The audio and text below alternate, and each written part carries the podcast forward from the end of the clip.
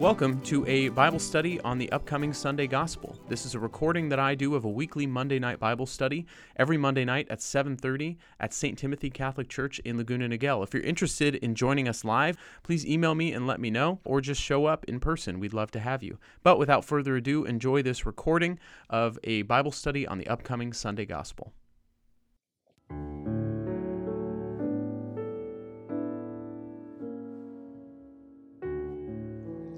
So join me in the name of the Father, and of the Son, and of the Holy Spirit. Amen.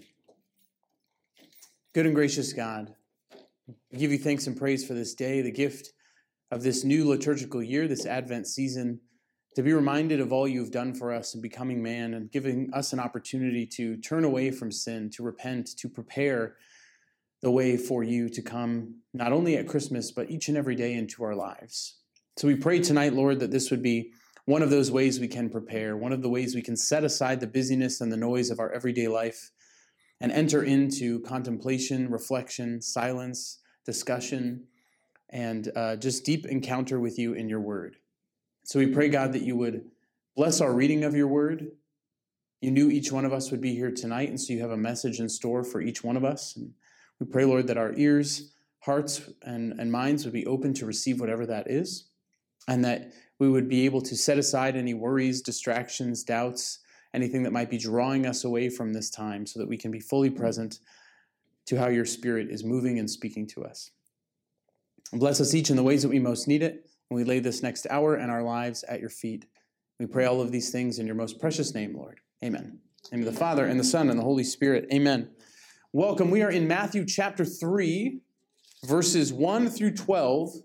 And this is the gospel for this upcoming Sunday, the second Sunday of Advent. So we're going to read this twice through. First time through, just get a picture for what is being said.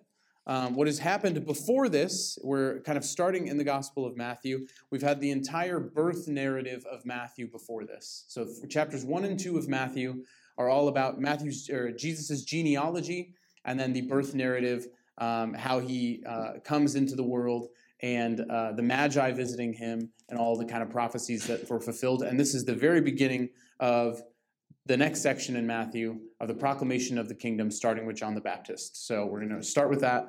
Uh, picture that in the middle of the desert, somewhere near the Dead Sea, uh, some raving, what you might call lunatic uh, style of a person, John the Baptist, clothed in camel's hair, eating wild locusts and honey, screaming, repent at passersby um, kind of a fringe type of person, and yet people are flocking to him to be baptized. And so, uh, as we read through this first time, just try and get that scene in your mind a very arid landscape, uh, just smell, feel the salt in the air, uh, the heat on your skin, uh, just putting yourself in this scene and see what you notice. Matthew 3, verses 1 through 12. In those days, John the Baptist appeared, preaching in the desert of Judea and saying, Repent, for the kingdom of heaven is at hand. It was of him that the prophet Isaiah had spoken when he said, A voice of one crying out in the desert, Prepare the way of the Lord, make straight his paths. John wore clothing made of camel's hair and had a leather belt around his waist. His food was locusts and wild honey. At that time, Jerusalem, all Judea, and the whole region around the Jordan were going out to him and were being baptized by him in the Jordan River as they acknowledged their sins. When he saw many of the Pharisees and Sadducees coming to his baptism, he said to them, You brood of vipers, who warned you to flee from the coming wrath? Produce good fruit as evidence of your repentance, and do not presume to say to yourselves, we have Abraham as our father, for I tell you, God can raise up children to Abraham from these stones. Even now, the axe lies at the root of the trees. Therefore, every tree that does not bear fruit, good fruit, will be cut down and thrown into the fire. I am baptizing you with water for repentance. But the one who is coming after me is mightier than I. I am not worthy to carry his sandals. He will baptize you with the Holy Spirit and fire. His winnowing fan is in his hand. He will clear his threshing floor and gather his wheat into his barn, but the chaff he will burn with unquenchable fire. The gospel of the Lord. Praise to you, Lord Jesus Christ. I know. Season of Advent, you think it's going to be all the baby and the star, and we've got fire and brimstone this week. So, second time through, uh, this time, listen more closely. See if there's a particular word or phrase that stands out to you personally. It does not have to connect to the passage. It's more important that it connects to you for whatever reason. Take that as the Lord speaking to you. Begin to reflect on why. Why is this standing out to me? What is God trying to say directly to you? Matthew 3, second time through. In those days, John the Baptist appeared, preaching in the desert of Judea and saying, Repent for the kingdom of heaven is at hand. It was of him that the prophet Isaiah had spoken when he said, A voice of one crying out in the desert, Prepare the way of the Lord, make straight his paths. John wore clothing made of camel's hair and had a leather belt around his waist. His food was locusts and wild honey. At that time, Jerusalem, all Judea, and the whole region around the Jordan were going out to him and were being baptized by him in the Jordan River as they acknowledged their sins. When he saw many of the Pharisees and Sadducees coming to his baptism, he said to them, You brood of vipers, who warned you to flee from the coming wrath? Produce good fruit as evidence of your repentance, and do not presume to say to yourselves, We have Abraham as our father. For I tell you, God can raise up children to Abraham from these stones. Even now, the axe lies at the root of the trees. Therefore, every tree that does not bear good fruit will be cut down and thrown into the fire. I am baptizing you with water for repentance, but the one who is coming after me is mightier than I. I am not worthy to carry his sandals. He will baptize you with the Holy Spirit and fire. His winnowing fan is in his hand. He will clear his threshing floor and gather his wheat into his barn, but the chaff he will burn with unquenchable fire. The gospel of the Lord. Praise to you, Lord Jesus Christ. So take a few moments, reflect back on the things that stood out in the passage as a whole. And when you feel so inclined, feel free to share with those at your table what stood out to you and why. If you're listening or watching this later, please share with us your thoughts. But those of us here, take about five or 10 minutes, share any reflections, questions you have, and then we'll bring it back to the larger group. What are some of the things that are standing out to you, questions that you have about this passage? Yes, sir. You always you always give us these little insights on translating words. Sure. So what was what's the word for repentance in Greek, for example? And it doesn't does it mean more than just confessing your sins? Does it mean like turn your life around? Yes, yeah. So the word for repent in Greek is metanoia, which is a word you may have heard before. Uh, if you break the word down, meta means above or beyond, and then noia comes from noos, which means knowledge. So it's about going beyond knowledge or above knowledge. In Hebrew, it's teshuva, which means, um, it actually means to return. Uh, so you are kind of coming back to something that you have strayed away from, is kind of the, the term in Hebrew. So it, when we hear the word repent in Scripture, it's always kind of talking about, you know, a 180 degree turn in another direction. And it's not just, you know, a head conversion. It's something where you're totally convicted of this heart based desire to go home or to return back uh, to where you belong. So that's kind of the full um, etymology of the word when it's used in Scripture. Because um, I think a lot of times when we when when we repent, just practically, you imagine like you're running this way towards sin, and then you decide, okay, I don't want to do that anymore, and you just kind of turn this way. I just turned away from sin. But we don't often or always make the full 180 degree turn to then run in the other direction. Sometimes we just kind of turn away and then we just kind of stay there. And we're very easily swayed to go still in either direction. And because of our concupiscence, our tendency to sin, that's the theological term for it, we are very easily inclined to turn back the, uh, the lesser amount we turn away. It's easier to get sucked back into that cycle of sin. So when we talk about repentance, the words that are used in Scripture, they're always about this 180 degree turn, total life change, transformation uh, type of thing. Even the word meta in in uh, in Greek, uh, the root word for metanoia, always implies some type of change or uh, transformation. You think of like metamorphic rock comes from that same uh, root word. So yeah.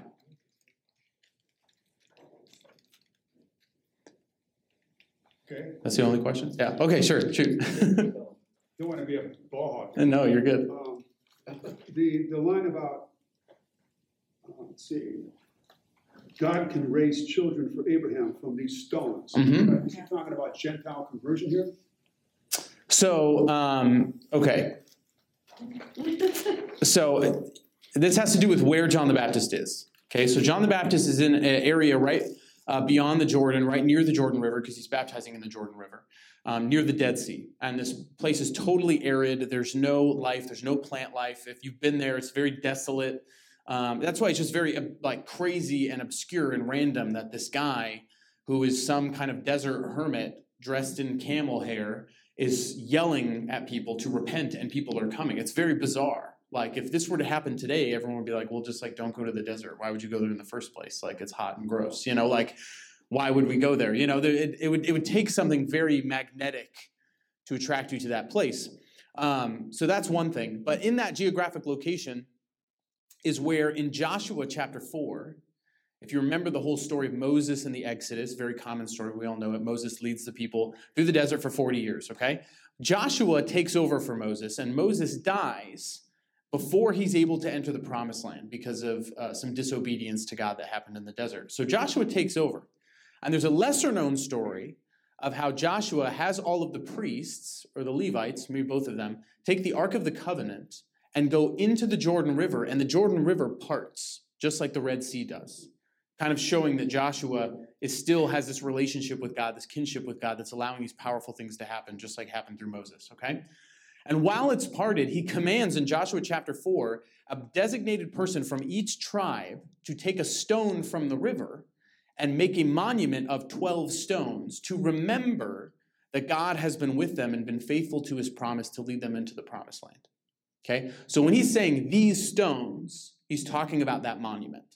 And even if it didn't still physically exist, everyone knew that's where it was. It's a very clear geographic place. There's only one place where the you know the Jordan River is skinny enough to cross. It's in that same geographic area near Jericho. Like you knew where it was. So that's what they're referencing. So um, it has a historical reference. It also has to do with the fact that he is uh, scathing the Pharisees and Sadducees against their attempt to, or their tendency to say, "Oh, we're just we're Jewish, we're chosen people." we're children of Abraham.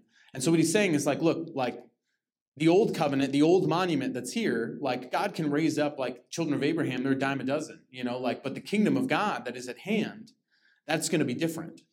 It's going to go beyond what this monument is here for, but it's also going to fulfill the promises that this monument represents. That God is still faithful, still establishing his kingdom, still leading us to the promised land, except that promised land is going to ascend from Jerusalem to heaven. That that is really the real promised land that he is, is uh, preparing us for. He's leading us to. And so, this new covenant, this new relationship, this new promise to take us out of the desert of sin, out of the wandering of the oppression under Roman uh, occupation, out of the scrupulosity of the Jewish law, all of the things that are causing them to feel disconnected to God or like they're not worthy, they're now being led through that desert of tumultuous kind of faith into a new promised land of the kingdom of heaven. And so it's a representation of a new covenant that's going to be started by Jesus. And you can infer based on the language that it's not just the children of Adam, that there are more children that can be raised even from these stones. Um, but I don't think any uh, biblical scholar would say it's clear enough that he's talking about Gentiles. You could interpret it that way. It wouldn't be invalid, but it's not clear enough to say, yes, definitely, that's what he's saying. Does that make sense? Great. Margot. Um, I've heard this, you know, so many times that just tonight, I don't know what it means. Prepare the way of the Lord. What does make straight his paths mean? Yeah. Um, so this is a direct quote from a passage, I believe, in Isaiah. Where does it say? It says this is in Isaiah, but I don't have where it is. Maybe it's 40. Yes, Isaiah 40, verse 3. A voice proclaims, In the wilderness, prepare the way of the Lord, make straight in the wasteland a highway for our God. So, this is a quote from um, Isaiah. Um, so, what that meant was in the midst of wandering through the desert, like in the Old Testament times, they are making a way for the Lord. They are making a place to worship Him. You know, they built the tabernacle. Uh, but also, there's the spiritual and the figurative sense that they are making a way through kind of the bramble and overgrowth of our own hearts, kind of forging a path that is unobstructed for God to come to us. You know, when I was reading this in preparation this evening, um, kind of going back through it, that's the line that stood out to me actually was make straight his paths. And I was remembering a few weeks ago, I shared with you when I was lost in the woods in Georgia. And I was thinking about like the path that I was on. And most paths are very windy, right? They, they use the natural kind of landscape to find the best, easiest, you know, method to get from point A to point B. And I was thinking about what, what are the practicalities if I, if I was sitting on that path and deciding, like, you know what, I'm just going to make this path straight. All that I would have to do, I would have to come up against all the giant spiders and spider webs and all the fallen trees, and I would have to remove those obstacles out of the way, line a new path, like literally reforge what had been done before. And I see that as such a good analogy for Advent because sometimes we can get caught up in going down the same path over and over again in our spiritual life. I do the same things, I have my spiritual checklist, you know, all of that. And they're, they're not bad things, but no one can pray the same way every day their entire life and have it remain fruitful. We're just, we're, we're not built that way. We're not built to be that habitual. And you've probably all experienced this. You have a really beautiful season of prayer after retreat or after profound spiritual experience, and then all of a sudden the same things get stale. You know, when I was a commuter, commuting to college, I would pray four rosaries a day, two on the way to school and two on the way home. I'd pray all the, mystery, the, the mysteries every single day, five days a week when I was commuting. And I found that very profound and fruitful for like a year and a half. And then I got into the next semester and I started praying the rosary and I was like, oh my gosh, I am so bored. Like I cannot, I'm getting nothing out of this, like whatsoever. It was so fruitful for such a, a long time. And then all of a sudden, it wasn't that the rosary was no longer effective, it's that my heart needed something else. That path, even though I had walked it many times, it didn't have that same allure. You know, the first time you walk through a path in the forest, you know, or a path you've never gone down, a hiking trail, you're taking in all the beauty, right? You're taking in everything like, wow, look at this landscape, look at this. But then you go through it, you know, a hundred times and you, st- you stop noticing that stuff. I grew up in Lake Arrowhead in the mountains, and I'd seen it every, uh, you know, every day of my life. It wasn't that magnificent to me. And then I went to Europe for the first time, and I saw little Austrian villages and Danish villages and things like that, and the beautiful architecture. And I was like, wow, this is so quaint and amazing. And I went back home and I looked at the buildings in Lake Arrowhead, and they're designed exactly the same. They're designed, they're modeled after these European villages. And I looked out the picturesque lake and the mountains and snow-covered treetops, and I was like, oh my gosh, like this is exactly what I just saw and had this profound experience of traveling, and it was right here in my home all along. The same thing is true of our spiritual life, right? Mm-hmm. Sometimes we don't realize the beauty of the path that we're on because we've walked it too many times. Sometimes that path has just become stale and we just need to make a new path. Or sometimes that path has become overgrown because we've stopped walking it altogether. And so I think to answer your question, it can mean any of those things. It can mean we have to forge a brand new path because that path isn't working for us anymore, or it's taking too long of a route, or it's taking us to a destination we no longer need to get to. We're trying to get somewhere else. Or we haven't even walked down the path and we need to make it straight again by simply, you know, walking through and crumpling down the weeds and making it flat again. You know, so it, it's this, this, this difference between I'm going to go out and look for God versus I'm going to clear everything out of my life, everything out of the way, so I can just allow God to come find me. Put myself in a position to be found.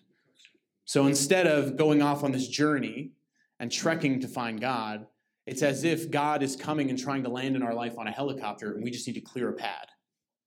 We need to get rid of the weeds, get rid of the big rocks and the obstacles in our life to just allow Him to land. That's kind of what this passage, I think, can be interpreted for us in our Advent experience. How are we willing and able to make straight a path, make a new path, or recognize that the, the spiritual path that I've been on has been very windy and complicated and is a little scrupulous or is a little too, um, you know, uh, making me worry about wrong things or practice devotions that aren't very fruitful for me anymore. Like, Sometimes it's it's just needs a simpler a simpler way. You know, sometimes it's easier instead of taking that winding switchback to just take the straight line between point A and point B. But at different times in our life, we're not ready to do that. Yeah. I think that was a really good point, just in terms of things that you've done repetitiously, and I Mhm. found that with morning prayer, you, okay, I do this, this, this, I say these prayers. Yep. Things that are meaningful to me, hmm but the more you do it every single day, your head isn't in it quite as much. Yeah. Because it comes, becomes routine. Yeah. So I think that's a, was a really good point. Yeah, it becomes automatic. Same thing is true in relationships, right? You know, certain things in relationships can become automatic, and then all of a sudden you're having the same conversation over and over again. You know, um, you know, Thanksgiving just happened. You see the same family. You talk about the same things. You know, it's just there's no change or disruption. And when there is, even though it can be kind of tumultuous, like oh, we're talking about this now, like uh oh, or you know, or something new finally is happening in this person's life, you know, or whatever. Um, you know, it, it it creates something new you know and then you have to navigate how to make that something fruitful you know. Just because you start forging a new path doesn't mean it's ultimately going to be fruitful immediately. You're going to get the cuts and the bruises of having to move the fallen trees and get the rocks out of the way and it might be a while before you recognize like oh i'm finally a little bit closer to my destination so advent is really i think that's a it's a great analogy for both advent and lent which is why we hear these passages in both seasons. Greg? Let's start with this one part. And the whole region around the Jordan was, was going out to him, or going out to him, and were being baptized by him in the Jordan River as they acknowledge their sins. mm-hmm. That almost sounds that almost sounds like our Christian view of confession, yeah reconciliation. And I don't quite maybe if you can give us an analogy of other parts of like the Old Testament of people acknowledging their sins mm-hmm. we hear about people committing sin, but actually making the, the actual mental, emotional act of acknowledging their sins. Yeah Seems different to me. I don't know. Yeah, the one that, that comes to mind first is King David when he, you know, uh, sleeps with Bathsheba and commits adultery, and then has her husband killed in battle. Um, when he's confronted by the prophet Nathan, and Nathan gives him an analogy of what he's done using a, kind of a parable of sheep, he gets very infuriated at the character in the story that is him, and Nathan exposes him, and he repents and he writes the great repentance psalm, Psalm 51, um, as kind of a public declaration, and that became part of the liturgical prayer of the temple you know his prayer you know. So not only was it a public acknowledgement of his sin it became an opportunity for everyone to publicly acknowledge and pray for those moments where they've sinned. Um, historically in the church and in the temple uh, confession was public. It was done outside of the, the court of the temple because you weren't worthy enough to go in. There were whole seasons of penitence in fact in early catholic churches the communion rail system that some may remember or still have in traditional systems was actually uh, uh, the traditional holdover from a series of zones in the church. There used to be several kind of rails or uh, barriers, maybe not barriers, but dividers of sorts, that if, depending on what uh, what level of penitence you were in, based on the sins you'd committed, you could only go so far in the church. like an Orthodox church? Uh, They did this in Catholic churches. I know, but, but you can go to an Orthodox church today and there Yeah. there's, there's a rail. There's Yes. a rail, and then there's uh, the triptychs or whatever. Yes, yeah. You go to the Holy of Holies, like you can barely even see where. Yeah, so there is some temple like imagery and tabernacle like imagery in the way Orthodox churches are constructed. So this was in the nave, in the area where the people sat. So some people could, would just stand in the back of the church because of their penance. Some people wouldn't even enter. Some people would come and sit, and some people couldn't approach the communion rail. And then finally, when your penance was done, um, you could re- approach and receive communion. And penance was not this thing that was like, go say this number of prayers. Penance sometimes lasted for years for certain sins.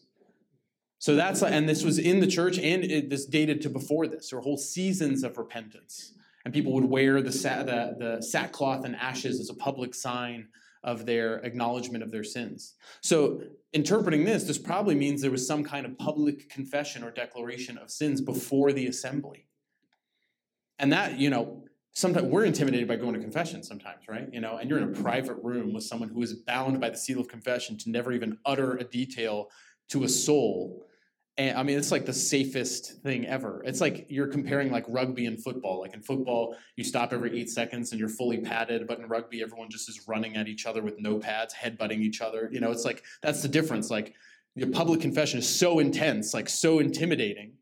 We, in comparison, have a very kind of cushy, padded version of it, and yet we can still get scared of it. We can still get intimidated by it, even though it's so like safe and sacred and protected. And so that goes to show like what is required of something like repentance. It's not a half hearted act. It's not something that you can do kind of in your own private prayer behind closed doors or without kind of even a public acknowledgement of the fact, okay, from now on, this person should be different. Like imagine that kind of positive pressure. You've publicly declared your sins. You're saying, like, I want to repent, I want to turn away in front of a group of people who are now going to be watching you and determining does this person mean what they say? Are they actually living up to it? And this is at a time, remember, where everybody heard and knew everything about everyone. There weren't a lot of locked doors, you know, private homes where it was completely isolated from everyone in the town or the village. Like people heard through windows, even, you know, into the night. Like there wasn't closing windows and locks and things like that. Only very wealthy homes had locks. Um, and so, like, imagine that, you know, imagine that vulnerability that you have to have to the community and also this kind of idea of being the body of Christ and recognizing like when I sin, it affects not only me, but everyone because everything that we do is so much more intimately connected to each other. And so when you make a public confession of sin, when you really repent, it had this very heavy weight to it that had this kind of, it, not something you can do half heartedly. It had this uh, serious baggage with it that people were going to be watching for. You know, so um, what I also love about that point of where he is, you know, in the desert of Judea, uh, the desert is is often the place of testing and the place of God choosing people. You know, out in the desert for 40 years, Jesus being tempted in the desert for 40 days. Um, you know, the place where the scapegoat of the sins on the Day of Atonement was sent out to is this place of like acknowledgement of sins, God choosing, God giving the law. All of those things happened out in the desert. And then where they are specifically, they're at the Dead Sea. It's the lowest physical place on earth. That's where God cho- chose to come. He chose to come not only to the, the, the lowest geographical place, but he chose to come there as a symbol for being willing to come to the lowest spiritual place, to go to the darkest place for us, to redeem us, to bring us salvation, to pronounce the kingdom of God is at hand. Yes. We were discussing, uh, who, who instructed John to baptize that way? Um, so a lot of people think that John was a member of the Jewish sect called the Essenes.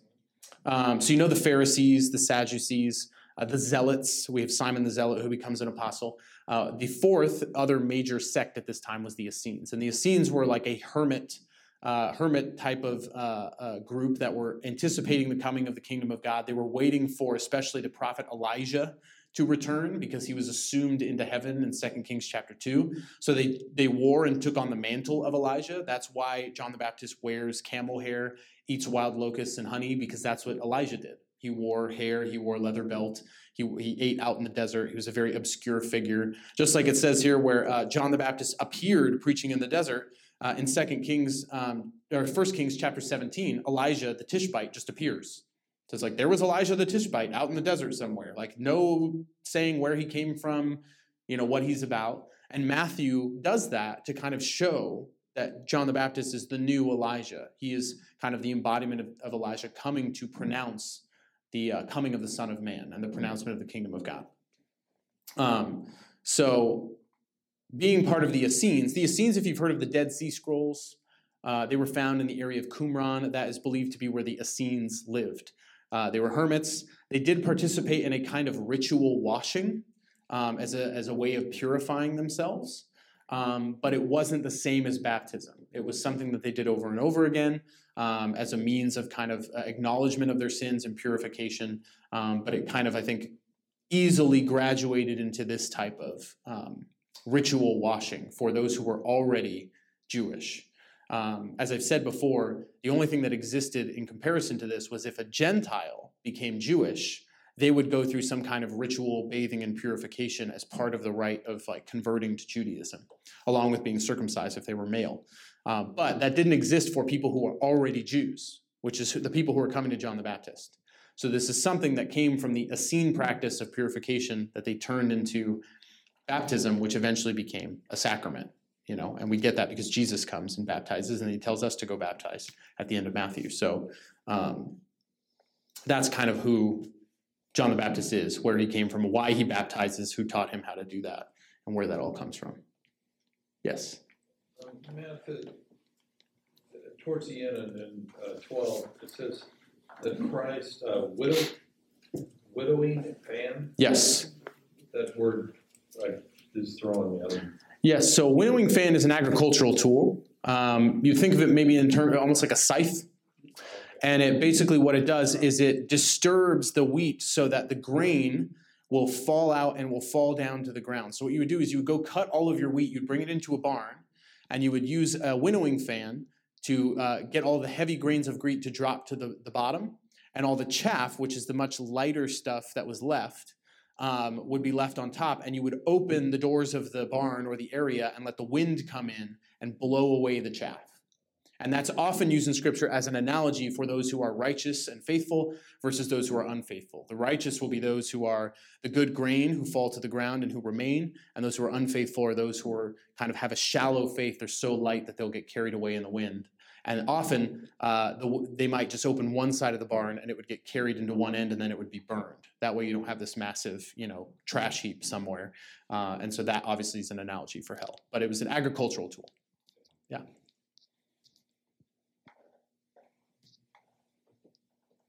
Other things stand out? Other questions, Greg? kind of struck with all these people are coming out to the Jordan River, and John the Baptist is there, but when he sees the Pharisees, the Sadducees, he makes short shrift of them right away. He doesn't give them an opening to like, well, maybe they're coming here to repent. Yeah. You guys are vipers. That's it. Yeah. Not, you know. I mean, you know, Yeah. it's not Christian, but I mean, you know, Yeah. Well- very, very welcoming. That goes back to the, the term for repent, right? He knows, based on what the Pharisees and Sadducees have been doing, that they are not making that 180 degree turn.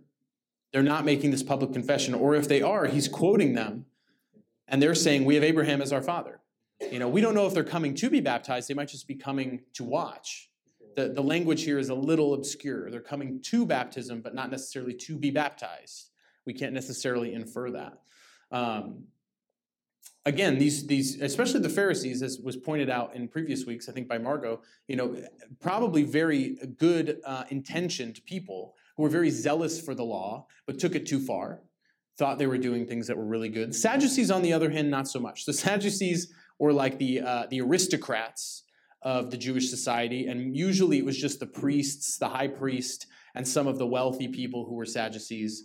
They only believed in the first five books of the Hebrew Scriptures, the Torah, didn't believe in the resurrection or angels or spirits, and they often were the ones who were kind of colluding with Rome and getting these deals for themselves so they could retain their wealth and their position and allow Rome to come and occupy. So just like we have kind of the betrayal of the tax collectors, the Sadducees had some of that going on, but it was more hush hush behind closed doors. So they're not a very favorably looking group. They're very uh, educated because of their wealth, uh, and so they have these positions of power, and they have for a long time because um, they're kind of inherited but um, they're not like zealous for the law and very scrupulous about the law like the Pharisees are to you know to a, almost to a detriment. You know that's why they're criticized. So you have these two people focusing on two different things, kind of one uh, condensing the law and then caring more for their own uh, livelihood, and then one expanding the law and not being uh, concerned enough about the heart of it.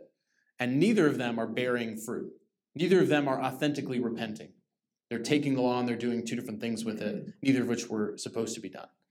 And that is why John the Baptist, based on that experience of them and also based on probably how they're behaving, whether they're repenting authentically or at all, or if they're repenting half heartedly, saying, Oh, we have Abraham as our father, so just baptize us because we're great. You know, he, he lets them have it. He says, like, if you want this, like you have to, you have to repent. You have to repent. And that, by the way, when you go to confession, the first step of confession in the catechism uh, does not begin here. The first step of confession is repentance. You have to actually acknowledge your sin and make a wholehearted desire to turn 180 degrees away from them. So when you go to confession, when you make the act of contrition, whether you know it or not, it's usually written there, you may know a different version, but it goes something like, Oh my God, I'm truly sorry for hurting you with my sins. And it continues. If you're not truly sorry for your sins, and even if you have an intention to commit them again, if you're not actually turning away from them or committing to do your very best to turn away from them going forward, that confession is considered invalid because you have not done the first step of actually repenting. So it's repentance, then conf- uh, it's actually considered contrition, then confession, absolution, and the penance. Um, there's a different word for penance that's used because that can be something that's done over time, but making up for the temporal punishment of sin. But that's the first step. And oftentimes we skip it. We don't think about it enough. We think more about what am I going to say in confession just so I can get it over with and get the grace, you know? And the, the sacrament's effective, don't get me wrong, but it's based on our intention. It's based on our proper entrance into it. You know, just like if I don't properly prepare for marriage and I am not saying, if I'm intending not to commit to my wife with vows that are free, total, faithful, and fruitful, and that can be proven later, then the marriage will be considered annulled, meaning it did not exist in the first place. The same thing can be true with a confession without repentance. It is not valid.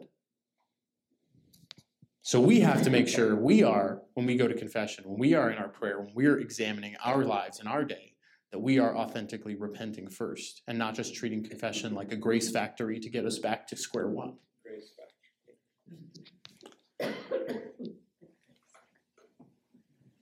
Other thoughts, other things stand out? Michael? So Jesus says repent for the kingdom of heaven is at hand. How can John say repent for the kingdom of heaven? And so Jesus is the kingdom. His spirit is what what that means, right? Or, Yeah, so, um, well, that phrase, the kingdom of heaven is at hand. The word for kingdom, basilia, I think in Greek, it, it can also be translated as the reign of God is at hand. Or the, you know, the, the kind of like you would say, like the Roman citizens would say, Caesar is Lord.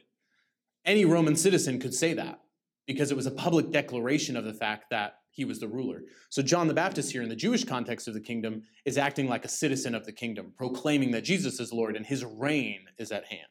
Almost like the steward of the king coming to announce that the king is about to arrive, coming into a town would proclaim that, you know, King so and so is at hand and is about to arrive. That's what John the Baptist is doing here. Yeah. Yes, Miguel. You mentioned the word is, is concupiscence. Concupiscence, yes. I mean, so uh, it seems that we are so that's our nature, correct? Correct. So and this is an open question. Why would be why would God allow that? I mean, why? It, it seems like we're put in a position to already be behind the eight ball. You know, I mean, just hmm battling uphill. Yeah. If our creation is that way, is it was made that way. I mean, I know that you know we're supposed to not do that, but uh, hmm if we are created that way, so why why the strike against us? So the distinction is we were not created that way. Uh-huh. We made ourselves that way by turning away from God with our free will. And because of that, we now have original sin and concupiscence as a result. In the beginning, the way we were created was with what's called innocence, immortality, and infused knowledge. The three, they're called the preternatural gifts. That we had a higher sense of knowledge, that we would not die because sin wasn't sin and death did not exist. And we had innocence, meaning we didn't have a tendency or a desire for sin. That's why the serpent has to intervene, right? It doesn't come from Adam and Eve naturally. It's not something they don't have the tendency to sin, they have to be convinced by an outside party. But now, because sin has entered the world, we don't need to be convinced. We can, we can be tempted to do it all on our own. Not to say that the devil and demons are not at play trying to convince us and tempt us, but we do a pretty good job of that ourselves. So the distinction is we were not created to be that way, but we were given the free choice because in order to love, respond to God's love, it needs to be a free choice. Just like a marriage, you need to have a free choice, which means you are also free to choose the opposite. So because of free will, we have the option that sin would enter the world, and it did. And because of that, sin has now, from the beginning of that moment, the beginning of God infusing us with the soul and our, our earthly parents of Adam and Eve, um, from that moment, the fall is now, we're now living in a world that is corrupted by sin. Yes, sir. and he will baptize you with the Holy Spirit and fire. Mhm. Explain the fire part. So fire um, has two uses in Scripture. One is uh, of judgment and punishment, and one is of purification. Um, that is why at, at Pentecost in Acts chapter two, the Holy Spirit comes as tongues of fire resting on their heads, you know, to signify the power of the Holy Spirit. You know, all these things. There are many symbols of the Holy Spirit in uh, that are listed in the Catechism. There's like eight or nine of them. And all of them, uh, as far as I can remember, are things that cannot be uh, cannot easily be contained, especially in large quantities. Think about water. You can put water in a glass, but even you tip a glass of water over and it's near a laptop, like all of a sudden your whole day's ruined. You know. But think about a flood. You know, even though we need water to live, when it becomes this kind of massive, uncontainable force, then it becomes very uh, uh, intimidating or even destructive. Same thing is true with fire. We need fire to live. We need fire for warmth, for cooking, and all these different things. And yet, when it's out of control, it can be this very intimidating, powerful force. Um, even the dove. You know, anyone ever tried to catch a bird? Bird gets in the building. Anyone ever had that terrible task of trying to get the bird out of the building? Yeah, it's awful. You know, it's like you would think it's just like a little bird. What can it do? And yet, like you actually, then you're there I, this happened to me so many times when birds used to fly into our church because or my old church because it was all glass in the back so birds would think it was like windows you know or it was outside so they'd get in trying to fly through the church and then they'd get stuck and i was always the one who got tasked to try and get the bird out and i think i maybe successfully did it like twice and the other times i gave up opened a window and hoped they'd fly out or die that was like that was what i resolved to do one time right before confirmation mass the bishop was about to come and a crow flew in hit the window fell over and died right in front of the bishop's chair. And I was like, this is not a good omen for confirmation mass. Yeah, so, but even that, even something, a very small creature, like can suddenly become very intimidating and overwhelming. Or if you've ever been in like a, a, a huge sea of birds, you know, all of a sudden they get spooked and they decide to take off and you're right there. I think of the movie Home Alone 2, when he's lost in New York and he encounters the pigeon woman in Central Park and he's terrified of her simply because she has all these birds, which turns out to be lovely, but spoiler alert. Um, if you haven't seen it yet, you should see it. But, um, you know, so all of these symbols for the Holy Spirit are things that cannot easily be contained. And so, Holy Spirit and fire, not only a fire of purification, but something that has this power. The word used in power whenever it's associated with the Holy Spirit is dunamis, or we get the word dynamite this explosive supernatural power that can exist and live in us that is uncontrollable, and yet we have it in us. And it can do these incredibly supernatural things if we allow kind of that that uh, that duct, or you know, I'm imagining a dam opening up. If we allow that kind of uh, valve or passage of the Spirit to flow through us. There's a great book um, about the Holy Spirit called "Sober Intoxication of the Spirit." Uh, it's by Raniero Cantalamessa, who's the papal preacher. He's the guy who preaches to the popes, so he's got to be good. Um, and it is it's the best Catholic book that I've ever read on the Holy Spirit. It talks a lot about this in it. You know, the power of the Holy Spirit, um, kind of that in, in intoxicating uh, nature of the Holy Spirit. We're all drawn to fire.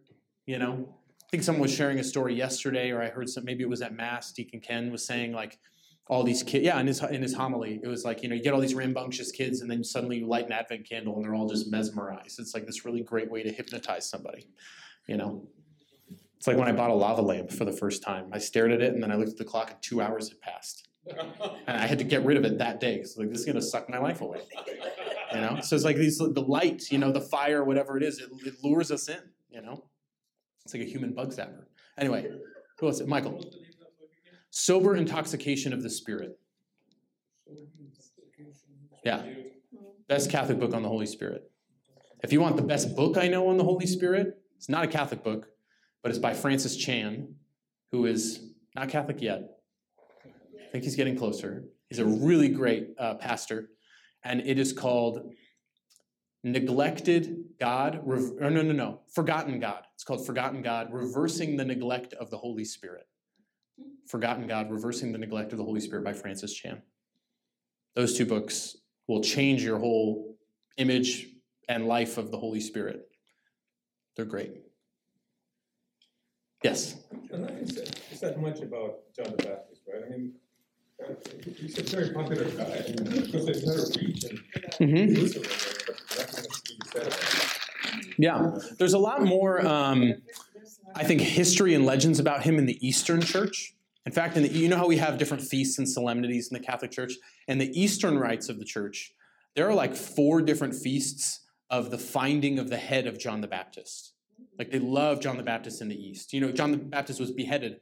There were multiple times throughout history where someone would fi- have this mystical encounter with finding the head of John the Baptist, and it became a feast in the church. So there's like four or five feasts of finding the head of John the Baptist, and then you have his nativity, um, his death. There's like uh, probably seven or eight feasts of John the Baptist in the Eastern Church. So he's, there's a lot more history about him in those rites of Catholicism.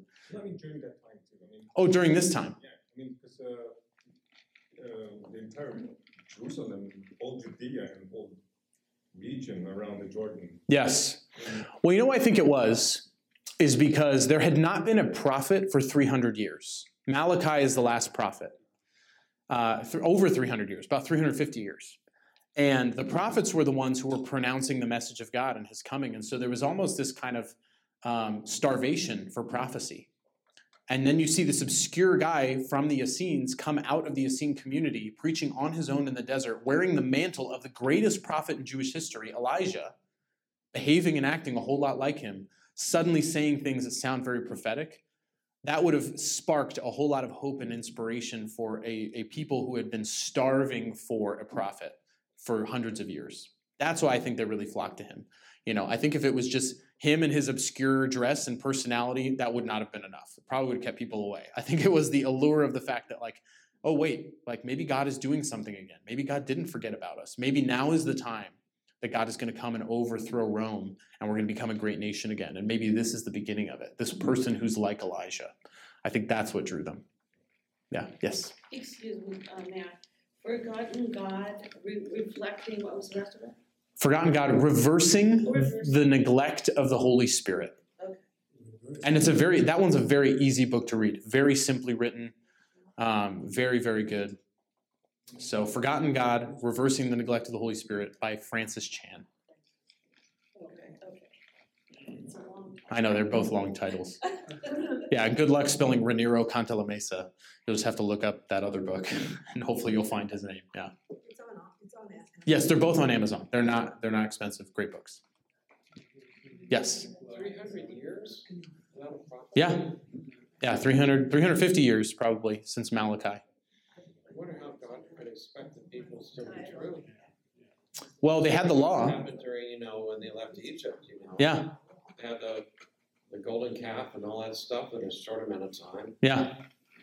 I mean, the thought is they had the law. They had the law. They had the covenant promises of God. That should have been enough. The only reason the prophets came was to tell them to go back to the law, to make straight the path back to the law and stop going this weird way over here to idolatry or to earthly pursuits like they had been doing.